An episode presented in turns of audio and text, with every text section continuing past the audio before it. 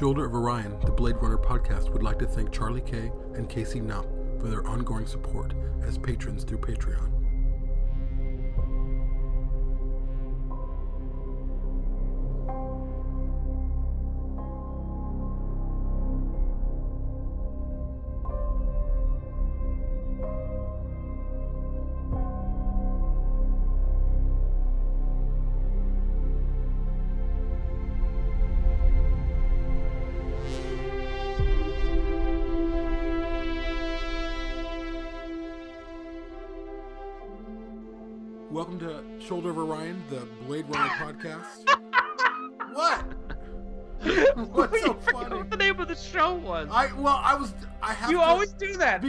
Do two shows, yo. I know. I'm, I'm just, putting just this trust in the episode, yourself. by the way. Just trust yourself. For the- in- it's is- shoulder of Be confident, Atreyu. Be confident. this is one. This is going to be in our outtakes. No, you know, so. This is going in the episodes. I'm not sorry, anybody. I'm not sorry. We we do two shows, plus I'm thinking about a third show for something completely unrelated. I got a lot going in my head. Anyways, welcome to Shoulder of Orion, the Alien Saga podcast. I'm kidding. Um, so here we are again, and we're this is another reaction episode, and we're talking about Blade Runner 2049 and how it continues to impact us. And we've seen the film multiple times, all of us. I think Ryan, you saw it again today. I don't know how many times that has been for you. Um, I've seen it Uh, four whopping times. two, A yeah. whopping two. Okay, that counts as multiple. Patrick, Yeah. Patrick's seen it about 15 times. Scientists was still tabulating. No, you know, I was actually, and this is not a joke. I was going to go tonight, and I said, no, no, Shoulder of Orion needs more content. We got to get together and record. I'm not going to go tonight, and so I'm going tomorrow night uh, instead to make up for it. nice. awesome. because this movie I, I mean I, I am like filled with dread that i'm somehow not going to see this movie enough times while it's in know. theaters Yeah. because you know this is one of those things that in five or ten years we're going to go oh man i really wish i could just like walk into a movie theater and see this but you know because Yeah. it was born for that format you know Yeah. so jamie how was how was the 50th time you've seen it since the uh and compared to the 49th time The 102nd time. My 111th birthday. Uh, no, um, you know, like I said, you know, as we were talking earlier, I really left the film, and it ha- affected me a different way. And I, you know, it's first of all the the score keeps changing for me.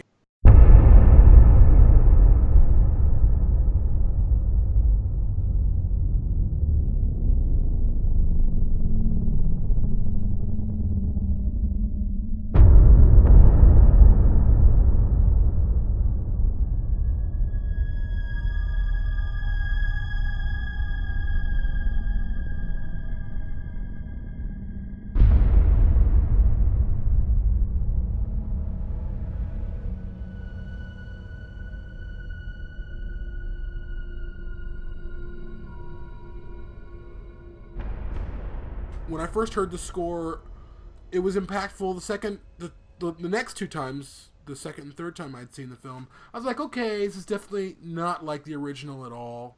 Yeah. Um, and uh, and I had heard terms like a little bit lazy, um, Hmm. maybe in certain parts of the score, and I kind of agreed with it. Upon hearing the score the fourth time, in the context of watching the film, I don't believe the score is lazy at all. In fact, I had this sort of epiphanal moment, and maybe it's maybe it's elementary for you guys, but for me, I realize this is a movie that's a dystopian future of a dystopian future. So everything is worse. Everything is more bleak. Whereas in the original Blade Runner, there's a lot more idea feeling of color. Even when um, Deckard goes to find Zhora, it's very colorful. It's very alive. hmm It's very different feel. I feel it's the film Blade Runner 2049 is way less hopeful. It's way less uh, familiar. It's far more like desolate, like things have just gotten worse, and uh, you can feel it, it, it. And I know Denis Villeneuve talked about the used the word brutal to describe the atmosphere, and I really think that it that that's true, and especially as it relates to the score, it's a very brutal score. It's a very It hollow, empty, spherical sound piece that accents the movie perfectly. It should not be anything more than what it is. It's not Vangelis. It shouldn't be Vangelis. It does harken back to some of those sounds, but it's a completely different world. It's 30 years later. Um, I, I, I'm transported into a very different world than I am when I watch the original. And that's what I really want. Um, so I'll leave it there for now. Yeah, I, so so you know, you mentioned that you'd heard people say the bounce around terms like lazy and uninspired, and I'm I'm wondering who those people were because I'm pretty sure that was me. Um, and I, I think that uh, my my personal relationship with the score has it wasn't just you. changed. so oh, other people said that. I'm serious. Yes, I wouldn't. Oh, I I, wasn't. I I, wasn't was being funny. that had that like, reaction. no, no, no. I've had. Oh, wow. I mean, hey, I know a lot of people, yo. I know a lot of people. that say Oh, Oh, yeah. fair enough. Well, so I so I My I one thought friend. I thought that uh, that that it was it was a little bit uninspired, and and I st- I still so my thinking has changed on this, and I will get into that momentarily. I still think that some of it is a little bit color by numbers, and some of it reminds me a little bit of things that I do when I'm running out of time and trying to kind of like make material quickly. Like I, I, I can so so I think that there are some sections that are like that. Is that inexcusable? Of course not. It's a film score. It's okay. It does not have to stand on its own as a soundtrack. I think it does for the most part, but it's it's okay if there are some shortcuts that are taken. Mhm. That being said, the things that work, I think work extremely well. I think they work like really elementally effectively well. And Mhm. and part of my thinking on this has shifted because of producing the segment that I produced for our previous episode, um, where I really did a deep dive into an interview that Wallfisch and Zimmer did um, on a Facebook Live video, which I had heard, you know, when it was done in early October, but I'd never really kind of gone through and thought about. And and and I, and I think I get a, a larger appreciation for what they were going for. Mhm. And I think what they were going for was really noble, and I think it was really well done. And I and I, I really like the fact that they, for example, used an original CS80 in the soundtrack. I think that was really good. Uh, Mhm. And I think that they did things with it that were super interesting. I think that having seen it now on a number of different theatrical sound systems, that the score is is perhaps um, a little bit overcompressed or or it, it peaks a little bit too much because in some in some sound systems it actually uh, you can hear the speakers are having a hard time handling it. But I submit that that is a good thing and that we should be pushing our, our sound systems and our projection systems to the technological limit and forcing them to um, to get better because when you hear it with headphones you don't have that issue so you know Mhm. like i would rather it be pushed to the absolute margin of what's technically doable to force people to to get better because it is really powerful and Yeah. part of why it's really powerful and hans zimmer says this in the in the interview is that with these analog um, non-digitized uh, synth- synthesizers you can you can really amp the sound up very loudly and have these very evocative very powerful soundscapes at extremely high volumes without any sort of hint of digitization or compression or like pixelization at audit auditorily speaking Mhm. um, and so it comes across really clearly but also really loudly and, and i just think you know I, I was saying like I, i'm loving seeing this in theaters and that's part of it it's like Mhm. you know you, it shakes your sternum when you watch it it is Yeah. it is powerful shit Yeah. Yeah, I agree. I think uh, the biggest, uh, big, yeah. Well, I mean, when I saw it today, it was uh, that part where Kay is walking through the kind of that desert area on, on his way to the casino really slowly and, and the sound music just cranks up and the speakers start cracking in my right my theater and uh but uh but, i mean it was a good effect and i heard a lot i mean i heard some of the even uh goldenthal's alien 3 score a little bit and there was some like the wow i can't i can't imitate it but something something like that but uh that and then um i got a lot of interstellar vibe too from it which i'm Yes. sure hans zimmer had a big influence on that um especially towards the end of the film but uh just it just really works for me. Um, you know, there there's not a lot of really uh, noticeable themes in it. There's not uh, not like really distinct melodies. It's just this aural, you know, soundscape, uh, ethereal. It just really, um, it just really works. i and I still want to, hopefully, I mean, if there is any um, of Jóhann Jóhannsson's take on the score, I, I'd love to hear it at some point, but. I don't know if it will ever that'll ever see the light of day, but I but I what we got is Yeah, but I think it will too. I think for- it will. I think we'll get Mhm. that. They're going to want Yeah. to make as much money off of this film as they possibly can, I would imagine. Right. Um, seeing as it's, we'll get into it later, but it's kind of essentially broken even right now. But Right. and also because Denis is is a friend and collaborator of Jóhannsson, and he probably wants Jóhannsson's work to get some credit. You know, even though it didn't necessarily work for that film. I mean, we know it was probably very interesting music. You know. yeah yeah so but yeah i just i love the score it's uh it's even nice just to listen listen to like a late night drive you know Yes. just, uh, It- Yeah, it's a, it's so- a work unto itself as Mhm. well. There's Yeah. a s- there's a spot in the score when I saw it yesterday that I picked up on. Maybe I'm crazy, maybe it's not there, but I'm telling you it's there. So when Mm-hmm. it's that same scene when Kay is walking in that beautiful yellow In Las Vegas, yeah. Las Vegas Yeah. and he's walking towards the that building, you hear a child. You Mm-hmm. hear a child's voice cry out very lightly. Um, and I thought it was interesting. And uh, playing off of that, there's a scene in when he comes home for the first time and he's sitting down to eat. The building across from them shows a woman and a child. Um, the, the child looks like it's sitting down. The woman. You're talking about Kate across from Kay's apartment. across from Kay's apartment. Yeah, Um, it's just subtle things that I picked up on. Um, the idea of mothers, mothers and children.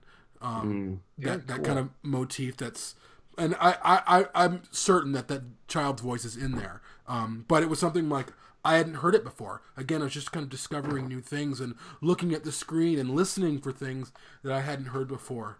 Um, and as I really intently listened to that score, it it uh, I mean, I, yeah, it's it's an emotion. It was an emotional experience, and I really feel like the score is really who Kay is. It's this, it's kind of this beautiful creature, but it, it, this creature is also hollow, and it's it's without purpose. Um, and it's then almost like post narrative you know what like Yeah. like a, a lot of a lot of the movie. it's funny the movie has at its core an extremely simple basic story to it yeah but there's but so much of the story comes out of the imagery and the soundscapes and the and the storytelling techniques that like there's obviously all these different layers going on and the music is sort of like that too because if you listen to it um, from the sort of valent outermost level what you get from it is is just this kind of um, you know very loud very kind of um, you know almost homogenous kind of blankets of synth pads sounding thing but if you Mhm. really listen to it there, there is a lot going on and there's a lot of interplay between the different synthesizers that they used happening and there's a lot of kind of interesting percussion things going on and the more you look at it the more the more you're able to appreciate the nuance even if it's not necessarily contrapuntal or if it's not necessarily um, you know intricate it's fascinating still. You know like like there's more to it's not monolithic. It's not just this sort of block. Just like the movie's not you know? Yeah. Con- contrapuntal? Man i have to go to dictionary.com Yeah, yeah, I that's over my head too. Yeah. well well you can listen to my previous segment and i, I talked about counterpoint I Um, did just, listen just to me- it. meaning like more than one voice going on simultaneously. So like so it's- in, in the score, like there's not a- there's not it, for the most part, it's kind of one sound world that is allowed to uh, to like act within itself, you know. Mhm. And it kind of moves on to the next sonic idea. That's not like these kind of melodic things that are intertwining, which is which is totally cool. I think. You know something else. Speaking of of hidden images or hidden illusions, there's one that jumped out at me the first time I saw the film, and I was like, "There's no, there's no way."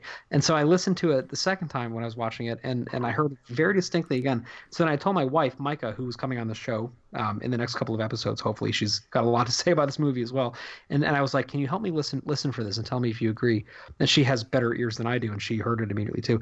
When Joy is in Deckard's like observatory at that Las Vegas hotel hmm Mhm.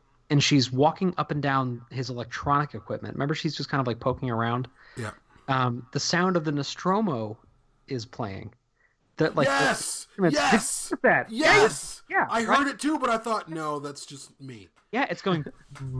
Yep, Yeah, it's Yep. so distinctive, and I'm it's very distinctive. That's a sonic Wow. allusion to Alien, which is so fascinating. It must have been Ridley Scott doing a little in joke or something. Um, but that's a sound that I, I, I know extremely well, obviously having seen Alien 45,000 times, but also because that's like I used to go to sleep sometimes. You know, I, I put on the, the backing sound on YouTube of the Nostromo. and um, so cool hearing that. It is. Uh, you know, I that whole scene in that casino is it's pretty. It's a very profound series of events that happen there, um, and just the interplay and.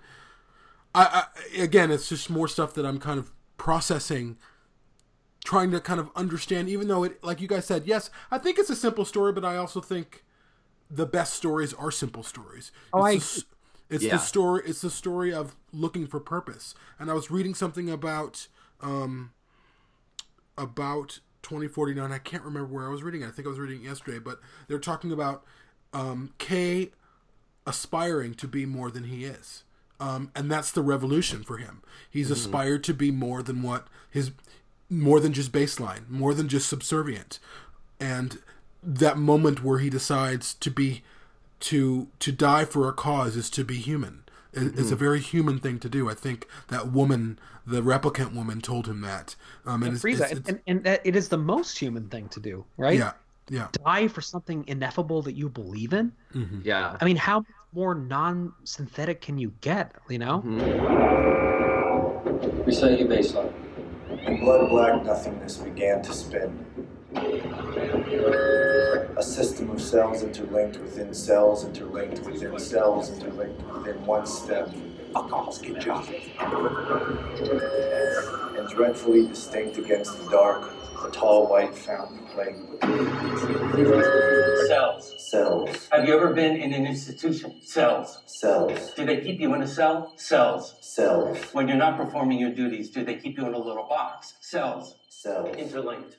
interlinked. Because doesn't Deckard ask him at the end, like, you know, what uh, what do you have like with with me? Like, what is it about me that you know you're doing this? Um, and he just says, "Go, go meet your daughter." You know, Yeah. just like, um, you know, like he doesn't need to answer. He, he feels like he's finally connected. He's finally found purpose.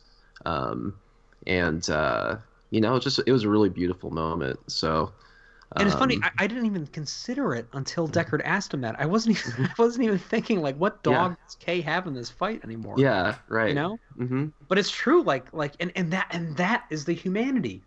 You Mhm. know, it's it's this leap of faith. It's the self-sacrifice for what's right, even though there's not any benefit to it for for Kay personally. You know. Right. hmm Hey, can we just do a couple like kind of rapid fire lightning questions for each other? Yeah. I, I got a couple. All right. So so give me so so what what are your what what what is one line in the film that stands out to to each of us? Ryan, you go. Oh crap. Are you just, saw it again like 30 minutes ago, so you, you remember most of the lines of dialogue. You have one. You have one that's on the tip of your tongue. If not, um.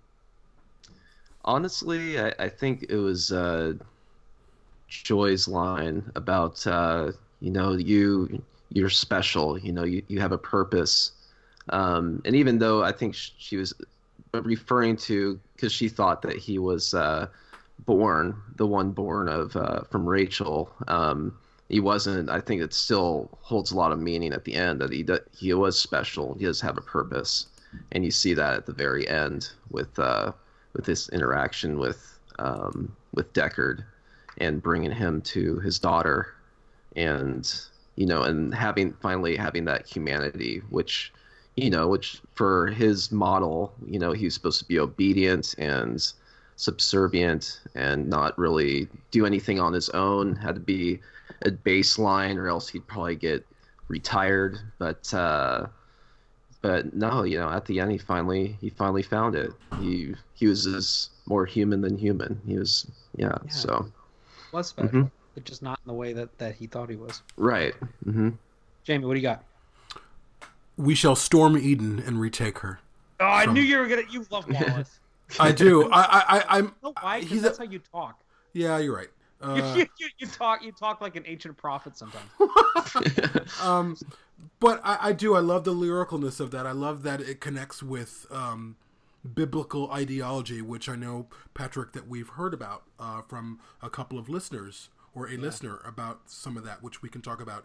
But I, I do that. It just resonates with me. And uh, Wallace is still very. You don't know. We don't know much about him. He's very enigma- enigmatic, and uh, we don't. At the end of the movie, we don't. We don't really know what his goals are. We don't know if he's evil or if he's or if he's a replicant. We don't know anything about Wallace. Yeah, Um, and, and, and like, and I- why did he not pursue Kay? Like like wh- like why why why did Kay get all the way back to Stelline's laboratory? Um, basically, you know, after having killed Luv and you know, um, destroying these three spinners that Wallace was. I, I- I would imagine tracking, you know, like like he, he allowed Kay to basically take Deckard all the way to his daughter again. But they said that in the movie, he that spinner went down, and Kay goes, "You have died. You died in that. You died out there." Like that was the evidence. Right. They- they Right, right, So if Wallace is tracking that spinner, and the spinner, Mm. all the spinners are destroyed and in the water, Wallace probably thinks they're all gone now. Good point. So- Good point. Good point. But do you think Wallace is the kind of guy who would assume?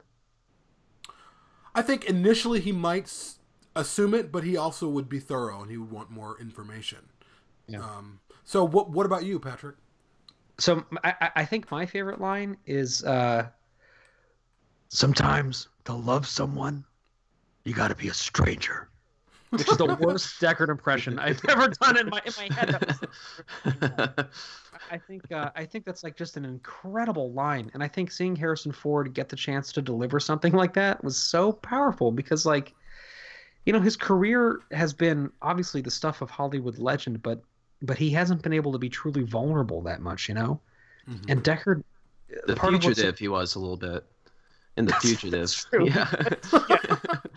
lies beneath he was pretty vulnerable but you know in, in general the, the roles that we think of him for you know especially han and indiana jones like th- those those are those are very kind of you know these guys can get through anything and they're very Mhm. tough even though they might be afraid of snakes they're, they're very they're very resilient people but deckard has always been haunted you know Yes. Mhm. like yes. he's always been afraid he's always been smaller than harrison ford is in terms of um character you know yeah. and and and and what's so beautiful about this film is that it's given Deckard these intervening decades to to draw deeper and deeper within to himself, Mhm. and then to, to come out of it with this almost Confucian deep truth, which is that that sometimes the most I mean because because it's true like uh, he he hid himself from his daughter because he loved her so much that he wouldn't allow harm to come to her you know yeah.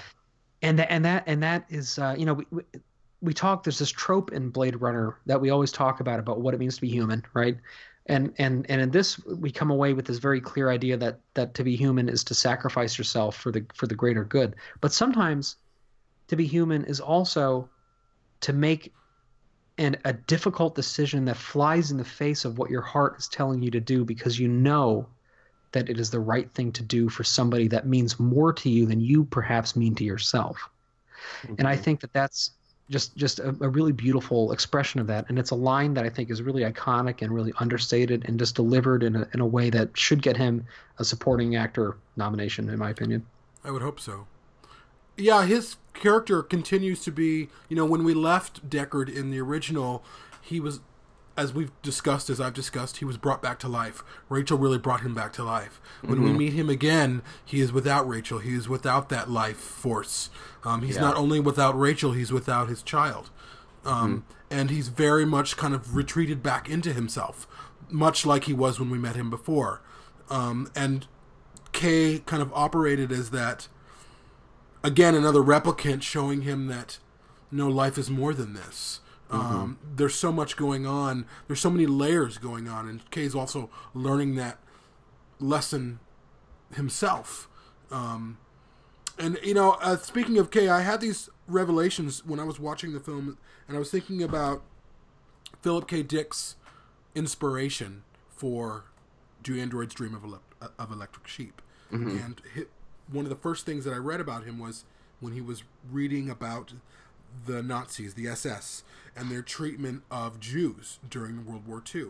And he was trying to process how a human could do that to another human, and the way that the hum- one human could do that to another human is by is by not seeing those people as people Right. they're they're something different. They're not they're and I, I look at Kay and and then I, I also started thinking about um, in during World War II during the Holocaust, uh, the SS would employ Jews to guard the other Jews. hmm Much much like Kay was a replicant hunting other replicants. They decided to give the dirty jobs to, well, let's just have them police themselves. I mean, certainly they did the dirty job too. They're the ones who uh, ultimately exterminated them in terms Yeah. of the SS killing the Jews.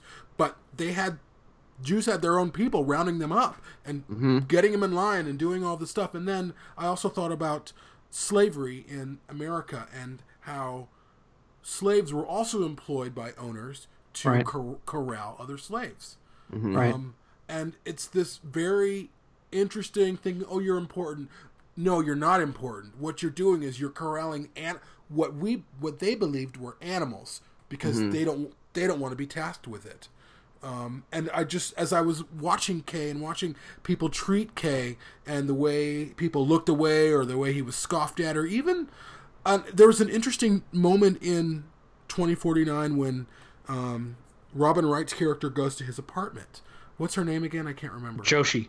Joshi. Okay, she's at his apartment, and she's talking to him, and she wants to hear a little bit about his memories, and you know he's telling her they're not really real, but I can tell you, and she has to kind of command him, and then she looks at the bottle and she goes, "What's going to happen if I finish that?" Which I believed she wanted to have sex with him. Yeah. Um, it was a master trying to have sex with a slave Right. Yeah.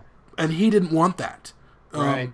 And so he was like, "Well, I guess I should get back to work." And it reminded me of documents and films and um, things that I've seen of whether it's people who have been imprisoned and then being coerced into, or slaves enslaved, or th- then being coerced into sexual whatever by their captors. Yeah. Um, and it was just this strange moment where he had no power. He is subservient. He's he's programmed to be subservient. He's programmed to say yes. You could see it in her eyes. She was attracted to him, um, but she still doesn't see him see him as human. He's just this thing that could Well, probably. 'cause she even says well, right before she propositions him, she says like, you know, we never had any of you guys in our neighborhood growing up. Yeah, Like she's talking about him like he's just this like you know appliance basically. Right. yeah, Mhm. yeah. And it's it's still that those people.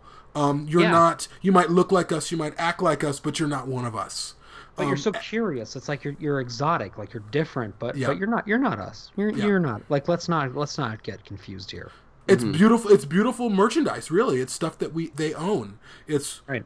Your merchandise, and you're you're looking pretty hot to me right now. A, a Um, beautiful tin soldier, right? As that woman shouts at him in the stairwell. Right? Totally. Tin Speaking plate of, soldier. Yeah. Speaking of tin plate soldier, just really quick, there's there's an element in Deckard's home area in Vegas um, that speaks to that tin soldier thing. Did you, and you, you guys notice that?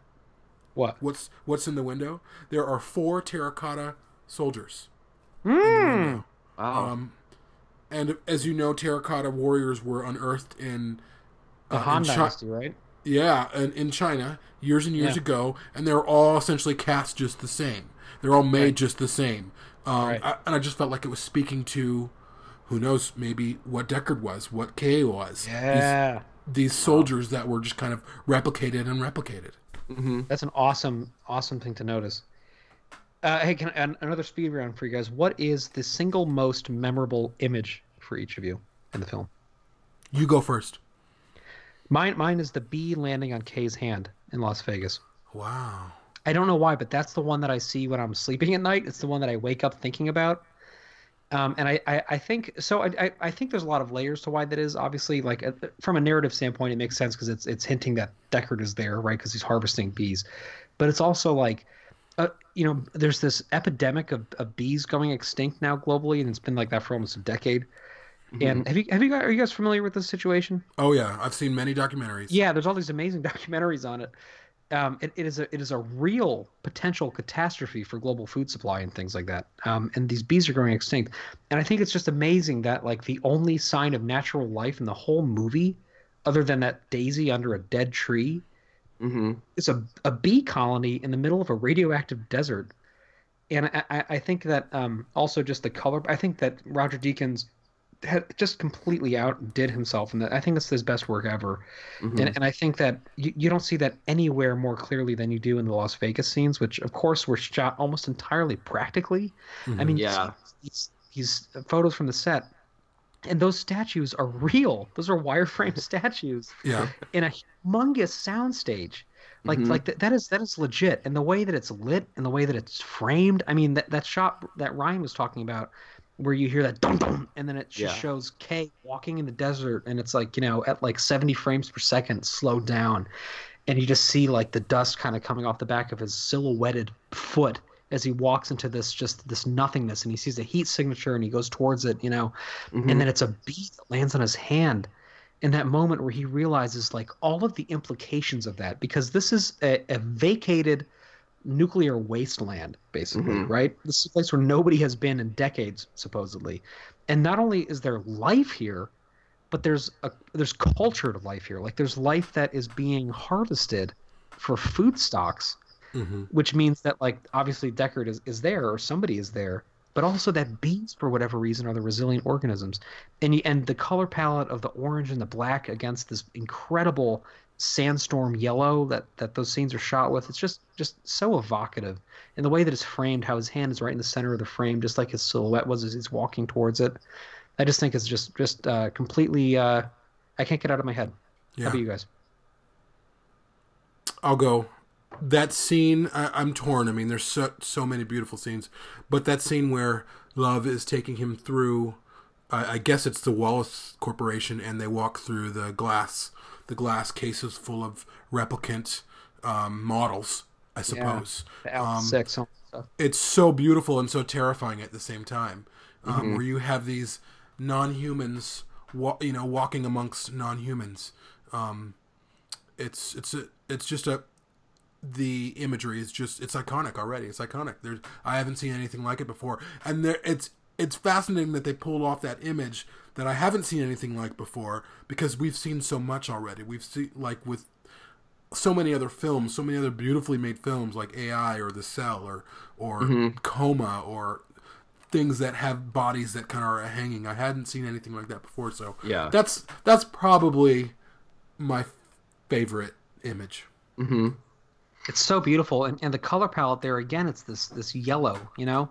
Like we, we talk about um enemy like that's you know jamie and i like that's one of our one of our favorite villeneuve movies and that's like so dominated by this kind of tobacco stained yellow color palette hmm and that same thing is is here but it's it, there's so many variations on it. And and those like the way that oh my god i said the Weyland Yutani, the wallace corporation archive room.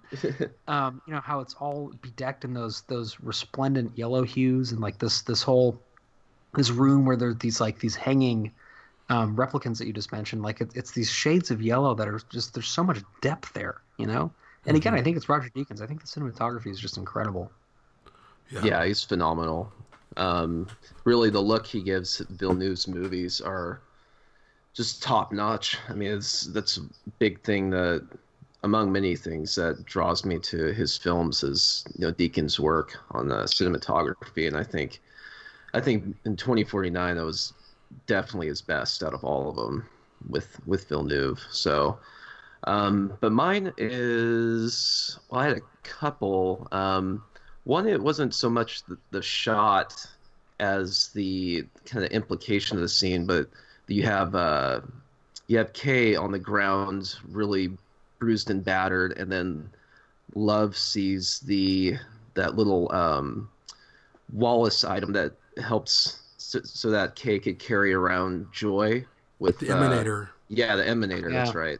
And uh, and she lifts her foot up, is about to stomp on it, and you see Joy, and she's in tears because she knows this is it. Um, and this is this is a created thing that was truly like emanated, uh, referring to the emanator, but emanated love. And like right at the end, Right. she run, she kneels down, and says, "I love," and then it cuts out after Luv crushes it, and that's it. And and you just see the pain, or he's already in pain, but now he's in emotional pain too, um, on Kay's face. Um, so just that whole scene, because I just really, um, I felt the most for for Joy's character. You know, it just seemed like something that wanted so much to be to be real and to feel love and acceptance, and then just like that, she's, you know, taken out of existence um, that easily and it was just uh, just a really kind of moving part, you know, part for me. So, um, and then the last part is just the last shot with Harrison Ford's hand on the glass, and Mm. him getting misty eyed, seeing his daughter for the you know for the first time in decades, um, and just a just a great way to end the film. So yeah, It Yeah. really is, and and I remember like as the film as the film was drawing to a close, thinking, oh, they're not going to show this. Like they're they're going to end with Kay, you know, dying or, or not dying. That's a whole separate episode on the stairs, and then they do show it, and it's and it's not trite. Like it's not this predictable. Like I, I was worried that they would do it because it would feel too kind of like neat, you know, like Mhm. tidy, like tie the bow and send it up. But but it doesn't. It feels like it's almost too powerful to watch. You know Mhm. like it's it's almost too much and and and that's that's the way that it that it, it should end a movie like that you know yeah, it ends with this incredibly intimate small moment between two people where like this this eternal divide is being being uh closed and I- i really like so here, here's a question for you guys do you think that she actually has an immunodeficiency or do you think that that was just part of a ploy to keep her safe I think that was a ploy to keep her safe for Me too. sure. Yeah. Agreed. Agreed. hmm So like so that means that like at that moment not only is she meeting her dad, but she's about to breathe air again. You know, she's about to go outside and feel the snowfall. You know? Yeah. hmm And maybe they told the people at that orphanage that she has Galatian syndrome so that they would keep her safe too. Like, oh, you know, um, which was interesting. That whole orphanage bit was very interesting in itself. Uh, yeah, that that whole setup of that. Whenever, whenever they go to that orphanage, I, I always think about uh, the people who make our phones, the people who make our technology, who live in third, third world conditions, and they get paid shit. And a lot of them are children, and uh, they do this. And he's like, "Oh, they're collecting silver for these ships. That's the closest to off world they ever get." And it's Yeah. like it's. And I kept thinking about the people in China and or all over the country or all over the world. I mean, who make art things that make our lives better, but they'll never see America or they'll never see Br- London. Um, but Yeah. that's, the, Right. that's the making a phone for someone who lives there is the closest they'll ever get to it. Um, Yeah. and like third world, like uh, if, if, like our our first world problems is essentially off world for them. You know, Um, yeah, yeah. right, right. Yeah, that's a that's a really really good point, Jamie. That that for them when when, when they're saying they'll never get off world, that's like that's like telling somebody who is you know a minimum wage Foxconn worker, um, Mhm. like like like you're never like let's face it, you're never going to become this upwardly mobile, you know, Western citizen with disposable income where you can just buy an iPad and, and throw it out. You know. Right. Yeah. Yeah, that's a really good point, and that's something that, that that's something I want to flag that we should talk about in future episodes. We should look into more. Absolutely. Uh, I wanted to discuss, but I know Patrick, you have the notes. Uh, I think you pasted them in, but uh, the idea of the biblical references, the religious um, implications of the story, um, and what's something I've never thought about. I mean, I've been thinking a lot about the elements of 2049 in terms of a lot of the sociological challenges that we face, a lot of the the tribalism um, that we face as a, as a nation, as a country, in terms of uh, kind of races at, at odds with each other, seeing people as not people, and all those different ide- ideas that Blade Runner 2049 presents to us. The the religious aspect I didn't even think of because I'm so interested and into kind of the the other side of the spectrum. Right. Well, so so this is uh so before I, I get into this, um, we we initially were hoping to fill much of tonight's episode with your reactions, you the listener, um, but unfortunately we didn't tell you that until pretty pretty late in the in the recording cycle for this. So officially, we would love to hear from you, and there's a number of ways you can do that. One of which is calling a dedicated phone number that we have set up, which nobody will pick up. Like you're not going to have any awkward conversations with us. It just goes straight to voicemail, and you can leave a message, and that number is 213-787-7894. That's 213-787-7894, and I'll say it again in a second. But basically, you can just call that number and just tell us anything that you want to talk about with this movie. Literally anything. What your thoughts were, what your ideas are, what your theories are, things that you think we have said that are wrong. Like, for example, I was corrected that I, I'm apparently still saying Vangelis, which is out of an old habit. It's supposed to be Vangelis. I, Did you I- read that? Did you read that review as well? yeah, I saw somebody said that on iTunes. You know? It's fine. You're right. But I've been saying it that way since I was like six. So, you know, I'm going to try to break for the record, as we're talking about this, I've heard many different people from many different walks of life, people who should know, say Vangelis or Vangelis. So And hey, to be fair, he says Vangelis, so you know, I mean, it, the Yeah. Greek. Oh, but I don't. I appreciate. I appreciate and respect. Like I, as a as someone, you know, I am not an expert on any of this. I will never will be. Um, I I'm passionate about it. I think we're passionate about it. That's why we're here discussing it. We are not above reproach. Please let us know if you know you guys have questions or comments or whatever. Um, but I am no expert, so I will probably continue to get things wrong.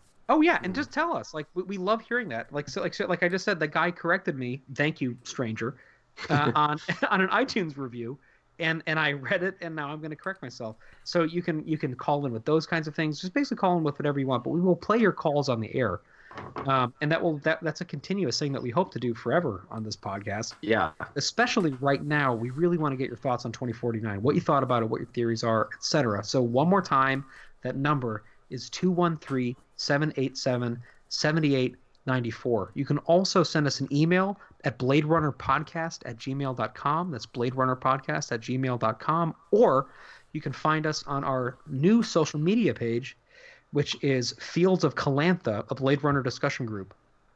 Um, which you can you can access you know by searching any of that on Facebook or by going to our Shoulder of Orion Facebook page. It's linked there, but it's a dedicated Facebook group uh, that is uh, it's already off to a really good start, and it has a new admin named Froylan Gardner, who's a really good friend of ours. We mentioned him on the podcast before, and Froylan will be there to help answer any questions, to help guide conversations, and help build that, build that community up, and to solicit your thoughts so we can get them on the air because we want to talk to you guys. So Awesome. all that being said, I apologize going on for so long. Um, a really good buddy of mine, Darren, who I know through our uh, our, our Formula One podcast that we're both uh, fans of and, and talk about all the time. Uh, his name is Darren, and he says, "Hey Patrick, I love 2049, and I've just started the most recent spoiler podcast. I don't know if you will get onto this, but I haven't heard it elsewhere. Is the 30 year gap accidental? According to the Bible, Jesus was around 30 years old when he started making his mark in a big way and was crucified about three years later. So, the child had an impossible birth and was sent or created to be a miracle and lead a race out of the darkness. This would make Tyrell God if the analogy fits. And he says, uh, I don't know, there are so many things going on with the film, so many layers, that I felt the timings were possibly not a coincidence. Um, and then uh, later on, he uh, he also sent me a message that says, "Hey mate, I just listened to the episode where you reviewed the 2036 short in which Jared Leto refers to the replicant as an angel which I have created, and that could be something to this theory as well." So, uh, so, so again, um, there's a lot going on here in terms of possible religious overtones and references, and, and I don't think we Mhm. necessarily need to pack these on this particular episode, but let's like let's table this for next time when we get into more of your theories. And uh, and and in the meantime, Darren and anybody else who's interested in this, uh, we are going to be talking about it and theorizing about it. And Yeah. uh, yeah, I think there's a lot to unpack right there. I do want to add something though about the angel bit. So, uh, so uh, if, if if anyone if anyone is familiar with the Bible uh, and the story of Genesis and Adam and Eve, um, they will know that Adam and Eve were um, expo- expelled from the Garden of Eden, and uh, God, quote unquote, put angels to guard Eden. Um, so it's interesting when he says he creates these angels, so the angels are going to go and expel humans from the garden and retake it. Um, I just thought it was an interesting, um, again, a more in depth or just a more throwback to a, a biblical reality or something that uh, the the Bible has. It's, essentially mythology, um, and uh, so if anything, it's like the angels are the gatekeepers of the world. Like this is our world, and we're we're we're turning you out of it. Um, and it's and again in that part too, Niander uses the term "we." We shall storm Eden and retake it. He refers to replicants and himself as we, as if he is a replicant as well, which we don't know if he is or he isn't. Yeah. Um, Right. We don't know if he could have been a Nexus Seven, that he is somehow enabled, been able to, you know, uh, get longer life, or he's he he's, he seems younger, but he doesn't seem younger. We don't really know how old he is. At any rate, it's a very it's it is a lot to unpack, and I look forward to those episodes where we're going to talk about that more. But uh, the whole angel, and we we heard the term angel in that short with Niander Wallace, where he brings the replicant with him, and he introduces him as an angel. Um, Right. So it's no coincidence. Yeah. He also refers them to them as his children, so maybe you know he identifies with them.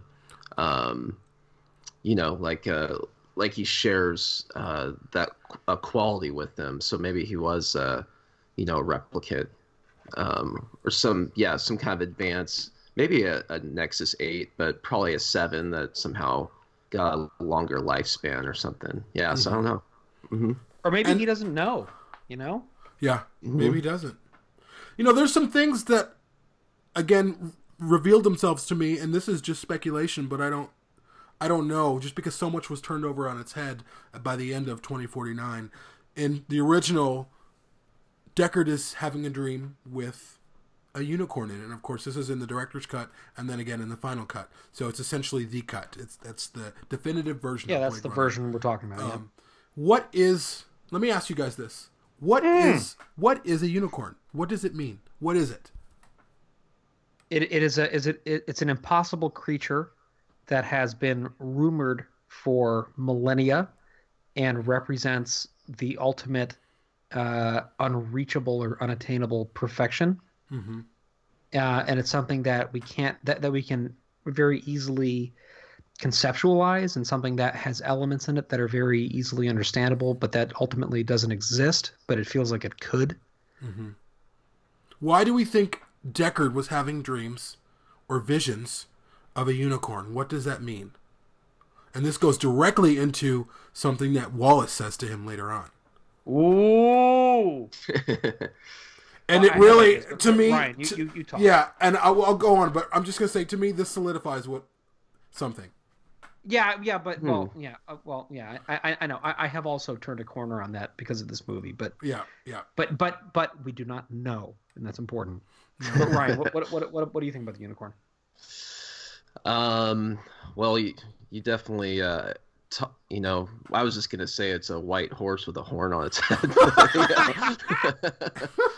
but, uh, but uh, yeah, I mean, I just, you know, with everything you said, I mean, I, I didn't even really think about it that much, but, uh, but obviously there's significance to it, and, um, I think Wallace knew, knows Deckard's dreams, um, and um, but I'm you know I'm I'm curious to kind of hear what you, you guys have to say about it more. So Well, so, so like, so before we get to Jamie, who is like, you know, the Wizard of Oz over here with some big review sitting on, he's gonna, gonna, gonna hold on. get there before we get to the horse of another color um, let me just say uh, so so I, so traditionally and correct me if i'm wrong on this i don't think i am the the, the unicorn sequence is why people assume he's a replicant because uh because gaff of course leaves it leaves a unicorn origami at the end Mhm. uh, suggesting that people knew what Deckard was thinking about, suggesting that perhaps there were implanted memories or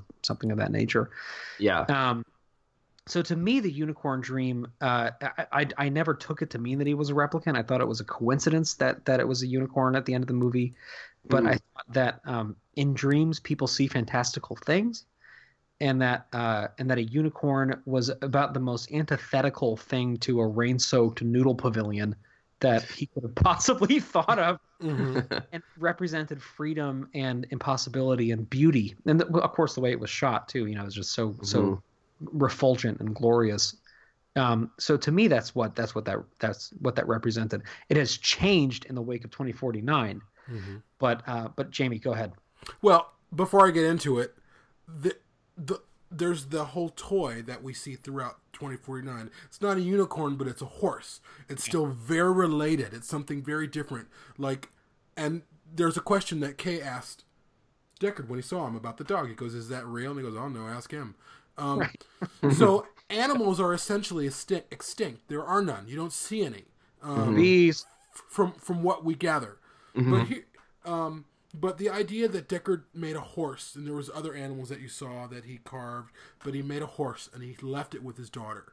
Um, I it's the idea that it's it's in the line of that unicorn mythology, but with the unicorn, the unicorn is very singular. It's one of a kind. It's made for a very specific reason. Um, and that's what I think that I believe firmly. I am firmly in the camp that Deckard is a replicant, and that vision of a unicorn wasn't a dream. It was whatever programming telling him that you were different. You were made different. You were made for something else, and that something else, and that something else is Rachel. That's what I think. Mm. I, I just it, it totally fits. He was dreaming about this this idea, this mythology, this mythological creature that doesn't exist, and the idea that a replicant can have a child is something that is mythological. Replicants can't have children. They they will never be able to have children. It is an impossibility.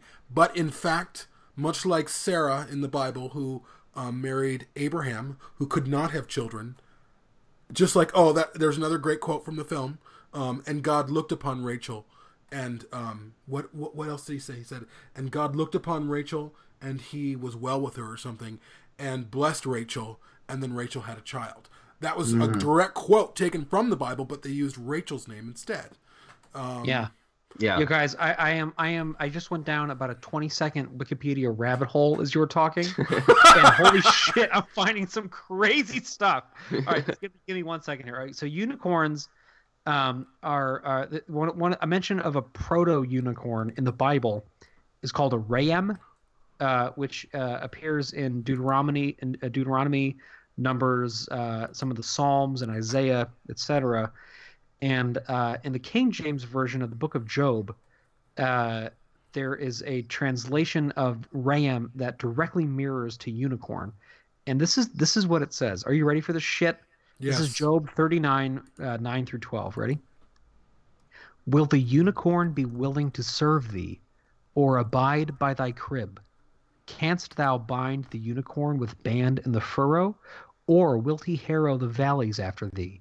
Wilt thou trust him because his strength is great, or wilt thou leave thy labor to him? Wilt thou believe him that he will bring home thy seed and gather it into thy barn? Holy shit! Yo, we're, we are we are fucking going. To the, that that is uh, very important. I think I'm gonna bookmark that, and we're gonna have a whole episode about unicorns because holy shit! I think there's a lot of imagery here that we aren't even thinking about. But but totally in that in that passage, obviously he's saying, uh, you know, like like will, will you believe in the unicorn? Will you believe that he can bring home your seed and gather it into your barn? That there's this um, idea that the unicorn is going to bring life, that the unicorn is going to bring birth, hmm Mm. and uh, I am listen listen to this about the Rachel of the Bible. Just really quick. This is real quick. The younger daughter of Laban and wife of Jacob, Rachel is the mother of Joseph and Benjamin, who become two of the twelve tribes of, A- of Israel. hmm Mm. So sh- she is the mother of a revolution of of someone who's going to. Uh, I mean, there's more set up here for um, a sequel, even though there isn't, but there is. Um, these nothing here is coincidental. These No. Hampton Fancher and Michael Green did their research. They, you know, I mean, this. There, I mean, there's pages and pages that you could write on the significance of these characters, um, and it kind of to me it all goes back to Rachel again. Like I I cannot get Rachel out of my head. Like I feel like I don't know. She's just like haunting me. Um, Yeah. the, the her presence in the film, and then we see her again, and then I thought about that scene where he says Rachel's eyes were green, and then that replicant is killed. Rachel is then Yeah. killed again, um, and I thought, and that was Deckard's fault that this Rachel was killed. Like, doesn't he even care? Like they just it's it's like they like they killed her indiscriminately and I know it's not the same Rachel, but you could tell in her eyes, you looked at her eyes when she was looking at him, she's looked confused a little bit. She's not really certain. She reminds Yeah. me a little it reminds me of that scene in Hitchcock's Vertigo when Judy Barton, who was found by Jimmy Stewart and is then made up to look like Madeleine Elster. Yeah, And if you're right. familiar, Madeleine Elster kills herself. And Yep. then Jimmy Stewart finds this woman who looks just like her, and it's not just a coincidence. Um, I won't get into it. We can get into it another time, but there are parallels there. And so Mm-hmm. then he is reintroduced to Judy Barton as Madeleine Elster again, and he's looking at her because He's like di- freaking out. Um, yeah, he is freaking out, and she's He's like got that all over San Francisco. and the way she walks out of the shadows is just like the way Rachel in 2049 walks It out is, of the shadows. it is. And her eyes are kind of uncertain, like, do you love me? Do you love me? Or I, I, I am what you want me to be, right? She's looking for his approval, and he doesn't approve.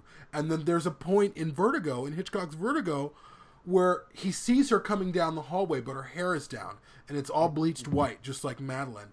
And he mm-hmm. looks at her, and he's disapproving, and he goes, your hair should be up. I told him your hair should be up.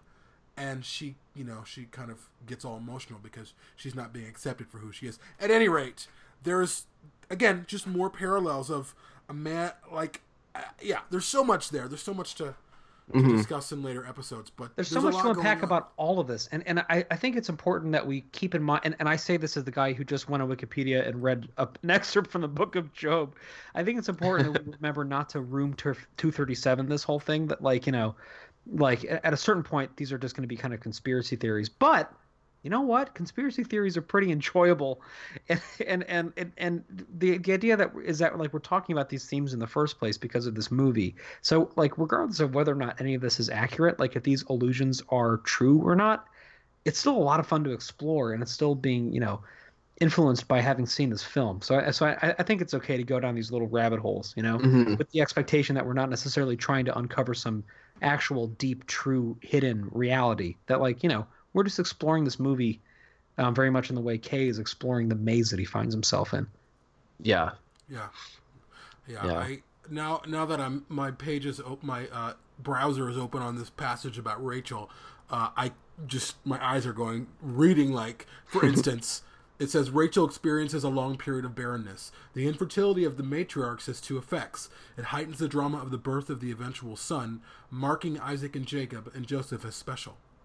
What's Joseph. What, what is yeah? Joe. What is what is Joe called? You're special. You're special Joe's special. and he was special, but even though he's dead now, from what we know, um, uh, he he decided he was this. He might have been or might be the spark of a revolution hmm of the tide turning. Yeah. You know, Wow. it's funny. I, I know. I know we were talking- Mind blown. Yeah, Yeah. that is- you, you better be bookmarking that shit, Jamie, because we're going to talk about this. Okay, put Bookmark. put that in our Slack. Bookmark. bookmark that shit. So, you know, we were talking about how Michael Green, uh, who has a great surname, we were talking about how he felt that um, that he was surprised that people thought Kay might have survived the film. hmm Um, it, I, I have two quick thoughts on that. One is that the first time I saw it, I definitely thought he survived, and it wasn't until my wife expressed incredulity that I would think that that I was like, oh, maybe he died. The second time I saw it, I was like, oh, okay, I guess he died. The third time I saw it, I, I was like, okay, fine, he's dead. But I think that it is more in keeping with the tradition of these movies that it's unclear if he's alive or dead at the end of the movie. And I think that Michael Green's opinion about it, even though he did happen to write that scene, um, is in the grand scheme of things less important than it would be in a more traditional or more conventional or more linear or or less abstract Hollywood feature because the events of Blade Runner 2019 you know as we know have shifted over time so much like what what our understandings are of these characters and these events have changed not just because they've been recut so many times Mm-hmm. but because the the themes that are discussed and the actions that happen in these stories are already very ambivalent and very very strange and and very deliberately um, you know uh, uh, hard to come to direct answers on. And and part of what I think is so brilliant with 2049 is that it, it only serves to heighten that aspect you know? Like there's it, it's even less clear exactly what's happening. It's even less clear exactly who's real and who's not You know, like the most human character I think in 2049, and Ryan, I think you agree with me, is Joy. I think Mhm. Joy is like the the most human person in the whole thing, and she's like a sex VR bot that's you know bought and programmed to, to just be you know obedient, and yet she is like the purest evocation of love I've seen in a film in in years. You know, Yeah. and I Why do you that- th- Why do you think that? Let me ask. Let me Well, challenge all right, you on. all right, all right. I want you to. I want to challenge you on that. Why do you think she's? Why is that? Why does she say that to you? Well, I, and I, I want to I want to partially table this because I because I think uh, Micah especially has a lot of very interesting thoughts on this, and I, I think this is this is a whole other episode unto itself. Yeah. But but before, but, well, Ryan, do you have anything you want to say about it? I just think she's she seems to be throughout the film constantly yearning to to sh- express love and be loved Programming. and um and yeah it, Programming. it, it could be programmed Does it matter? Yes. But does it matter? It does It- not matter. Yes, you know why it matters? Because men Why? are programming it. Men are programming her to be subservient, to find completion in loving a man. That's her job. I don't buy it. I don't. I don't buy it. Not that I don't like her as a character. I don't know her as a character. By the, by the time she was gone, I never even think about Joy. I don't think about it because I feel even Kay says at some point, "You don't have to say that to me," you know. Um, and then at the other time, she goes, "Oh no, you're you're you're a woman born. Let's call you Joe. Let's call you Joe because that's what her program says when he sees her on the bridge. You're a nice Joe. You know, I just she's But thin. but- but She's that was really by the robotic that was really and- robotic on the bridge and but with joy you really felt that this hmm. is someone yearning to be to really know true love i mean then hmm. what you know all the replicants have been programmed you know what separates them then you know Exactly. from, Okay. Yeah. Okay. Exactly. Yeah. Kay is acting on his programming too. So Yeah. are you robbing him of any of any notion of protagonism or here or being heroic? No. Well, uh, let me challenge. Let me Because challenge why? That. because he's a man. no. no. Let me challenge that. oh Uh, when- snap uh, when when they're looking at the records at wherever they're at, they're at uh, the LAPD office, and he's got her in there, and they're looking at he's in the screen, which is a awesome piece of machinery, by the way. Whoever Yeah, built that thing, um, and they're looking at all these G's and A's and T's, which of course at one point it spelled Gattaca, just a, a, a you know, but it, it, it's the language of it's the language of genetics. It's not the spelling of Gattaca. Anyways, uh, Joy says, "I'm only two numbers, zeros and ones," um, and uh, Kay makes a comment on that. She's very different. She's a, a simulation. She's not living and breathing blood. She is a program. It's Kay isn't a program. Kay is What are we? What are we, Jamie? That's the whole point of that whole thing. The whole point is that Yeah. we are only four proteins. We are combinations of things that we have no control over that have Yeah. been programmed into us by evolution and by time and by circumstance and by genealogy. And we have no Agreed. control over our own programming. And yet it's what we do with that that makes us heroic or that makes us loving or that makes us human. Okay, and I, I will give you this. When she says, I want to go with you, but you have to break my antenna, and I'm only going to live in this thing, and he's very hesitant and reticent to do right. that. That was, to me, was her breaking past her programming and saying, I'm beyond this now. I, I have an understanding beyond this. She spoke Yeah. to me at that point. Up until that point, I just and there's a difference when you are writing code and in that code that you're writing for whatever program or whatever, make sure you love them at all costs. Enter. And that's how I see joy, where it's different, where it's where it's physiology and it's brains and cells and interlinked and um, all and all sorts of things uh, that variation is far more possible. Whereas with computer programs, you know, you don't hear about you know someone's Safari messenger telling you that you lo- they love you Yeah, because not- we haven't adapted programming that advanced yet. But dude, at the end of the day, we are nothing but a series of chemicals. Like like one of my favorite lines in BioShock, which I know Ryan, you're a similarly huge fan of, i love it is yeah yeah, and, and, and BioShock has like changed my life. And if you ever want to do a BioShock episode of this thing, just tell me. yes One of my favorite lines in BioShock is "Love is a chemical.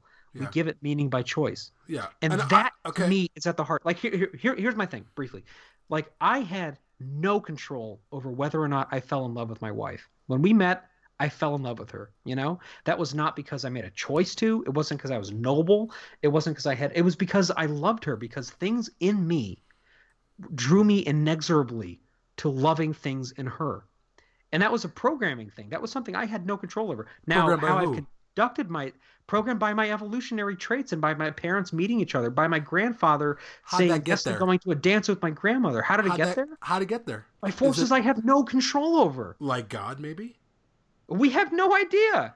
But the point of the point of the thing is that is but the point of it is that like I have no control over what my four proteins are building in my helical DNA structure. Just like Joy has no control over what sequence of zeros and ones she has within her. And you're right. When she breaks out of that emanator, when, when, uh, ra- ra- rather when she breaks the antenna and goes into the emanator, knowing that that means that she's vulnerable, that is a moment of genuine heroic intent Yes, I would agree. and and, and, I agree. But, but Jamie, but the whole the whole point of her character is that everything leading up to that is supposed to be playing against that, right? Everything leading up to that is setting her up for that heroic action. Like she's Mm-hmm. on a journey of her own, right? We meet her and she is this completely typical housewife, right? Like she's this like this she she is Yeah. exactly what they would have programmed her to be, which is this like sexy 50s obedient housewife who like has dinner ready when you get home and dances in a cute skirt and did nothing all day but like think about you coming home, right? Yeah. And then and then look at where she goes from there. Look at what she does. She becomes vulnerable. She she she finds a prostitute who's going to have sex with him so that she can sync with it to feel what it's like to experience love. Mhm. She knowing that Kay is in extreme danger because of this what what appears to be this revelation that he is the son of a of a replicant.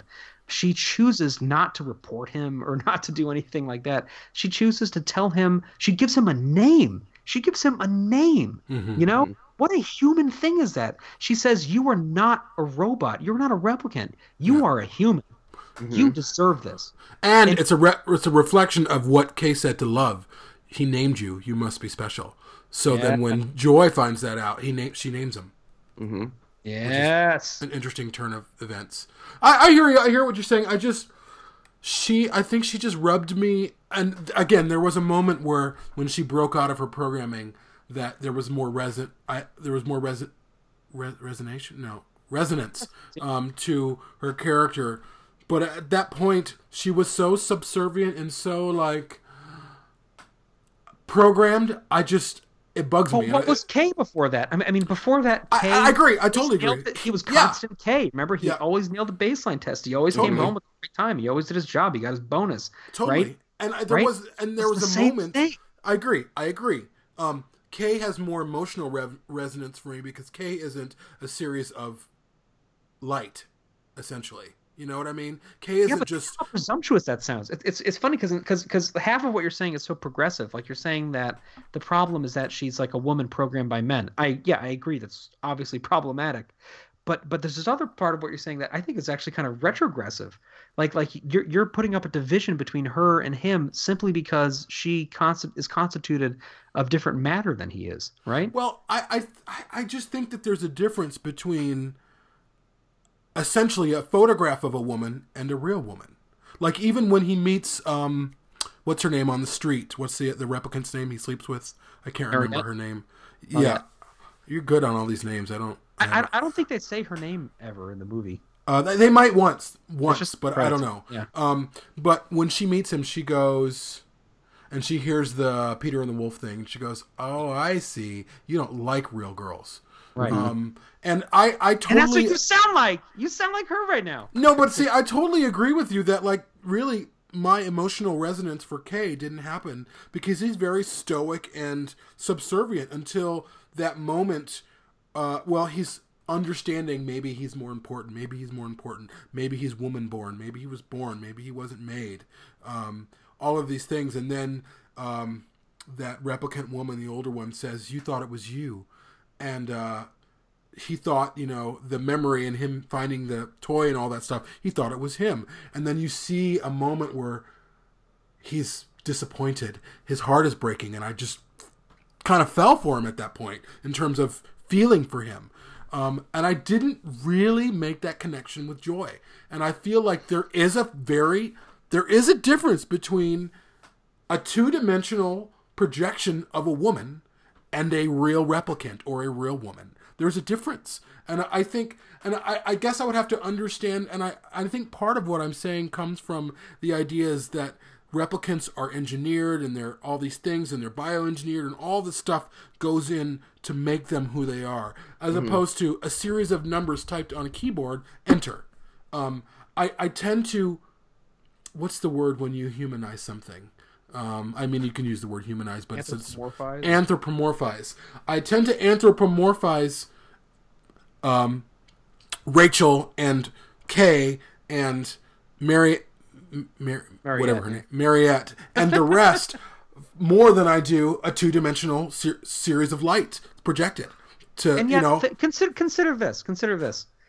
And I know this is becoming a whole separate episode that, that we should probably break out into at some point. And I, I, I and I love you for going toe to toe with me on this because I, I am not attacking you. At no, all. I know, I know, I love I'm this just- conversation. I for love the it. sake for the sake of having an interesting conversation. Like consider this. So Kay and Ryan, back me up on this. Kay is Don't. is saying Don't I'm just, get en- fired. I'm just enjoying this. I'm just getting popcorn out. I'm gonna Getting fire yeah, you. I did actually. I just popped some popcorn, grab, grabbed a soda. It was great. right. All right. So K, so it takes Kay learning that he's special for him to act heroically. Hmm. Is that not true? Um, Right? I think that does influence him. Yeah, definitely. Yeah. Well, that, that's it, right? Because before that, he aces the baseline test. He he is like you know, the the only the only like hesitation that he shows is when he says like, "I've never killed something with a soul before," right? Mhm. But he still goes to do that. Like he still goes out there. mhm. Um, Right. and that, and that's it's only when he realizes that he can't, and then he realizes that uh, he finds the the sock, and then he realizes the date on the tree matches the horse, and he puts all this together, and he realizes that that could be him, and then and then he goes above and beyond his programming. Then he fails his baseline test. Then he stands up to Joshi, right? yeah. Joy, uh, Joy doesn't need that. Joy from the beginning is saying you're special, you're different. And Jamie, you could say that's programming all you want, but I, I don't think it matters because what matters is what she says and what she does. What matters is her actions. You mm-hmm. know, Yeah. and whether or not she necessarily evinces agency over that from the beginning, I don't think matters. I think what matters is her function in this story is of the most human and most empathetic and most honest character. And if she was programmed that way, so be it. You know, I mean, Yeah. like for example, like, I, I can show you. There's a great book by Sam Harris called Free Will which you should read and and and it talks about whether or not we have any control over what we do and and and the the, the basic finding of it spoiler alert is that we don't um, partly because uh, there are studies that show that that there are electronic impulses that make decisions for us before our brain can register that we're actually making that decision. That like that we had that parts of our lower brainstem that we have no control over are actually making decisions to do things like, for example, lift up our hand before we are uh, cognitively aware that we're even doing it. So I would argue that we are nothing but ones and zeros. We are ons and offs, right? Hmm, hmm. Forget about the protein molecules, like or, or about the, the the DNA helixes.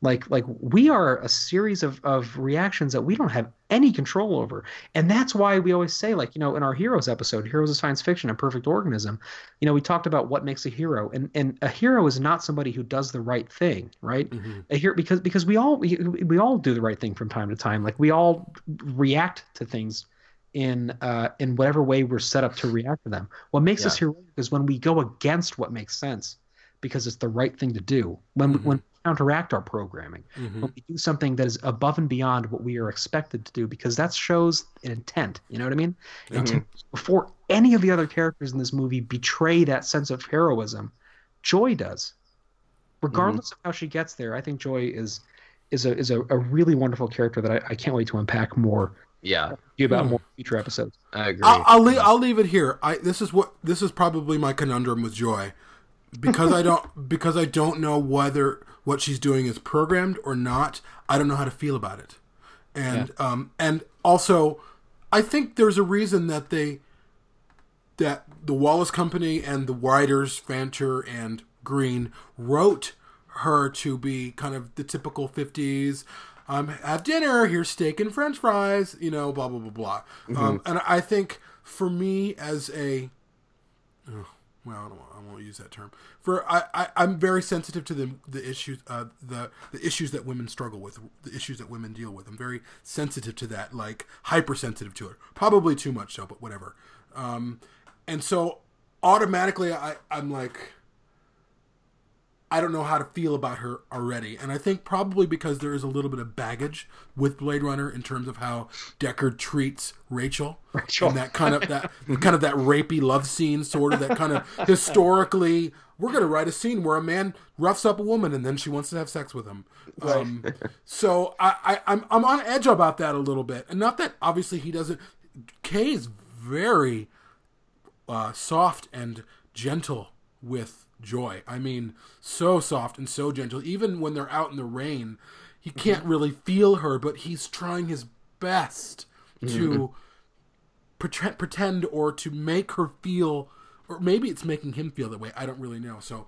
Um, but I, I think I'm just on hyper awareness, and there have been some articles which we Yeah. will get into at a later point. I mean, it's a whole episode. There's Mm-hmm. a whole. There's I think there's a series of two articles that talk about the role of the women in Blade Runner 20. Yeah, there's enough. There's great articles about that. And and- and we can get into that this, yeah. eventually. And I think But, there's but, but, but I, would I would I would only say that that I think you are supposed to feel because I did as well. You are supposed to feel weird about her being introduced as this 50s housewife. Like that's Yeah. supposed to feel uncomfortable. You're supposed to go, "Oh god, this is really bad."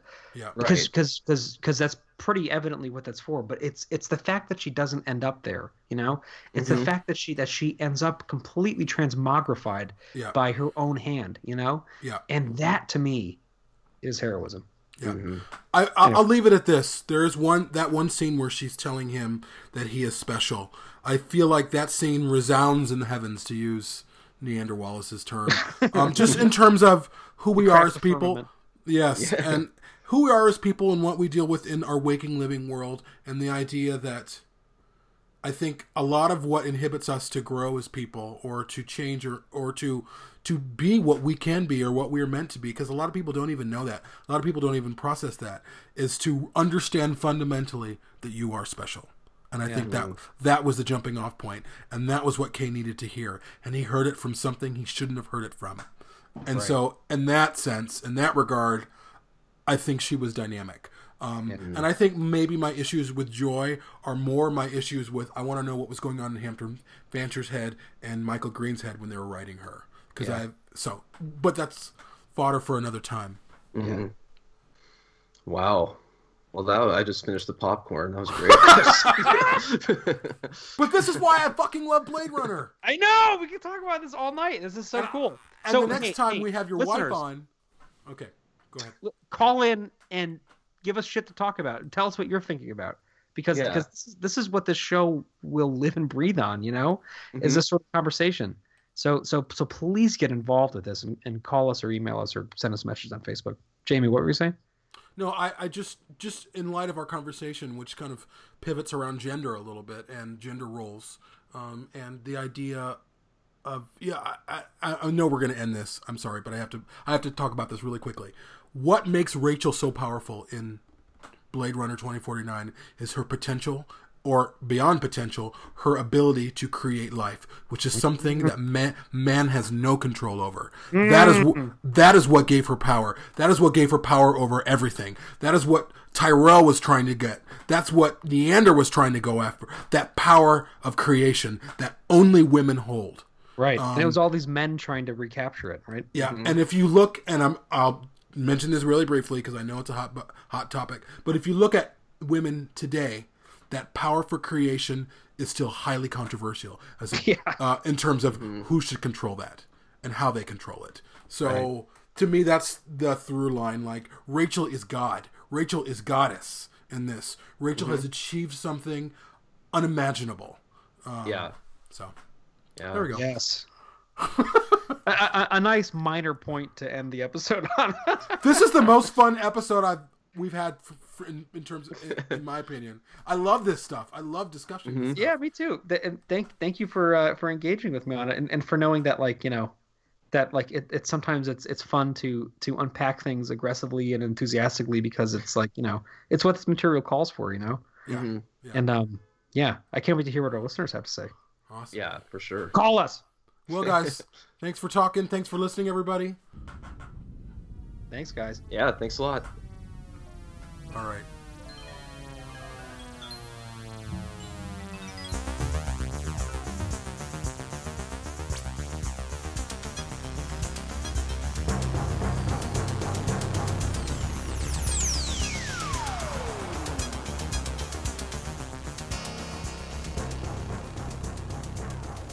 Find out more about Shoulder of Orion, the Blade Runner podcast, please visit us on our website at www.perfectorganism.com. Shoulder of Orion is available for listen or download through Apple iTunes, Google Play, and TuneIn Radio. If you'd like to join in the discussion, please join our official Facebook discussion group, Fields of Calantha, a Blade Runner discussion group.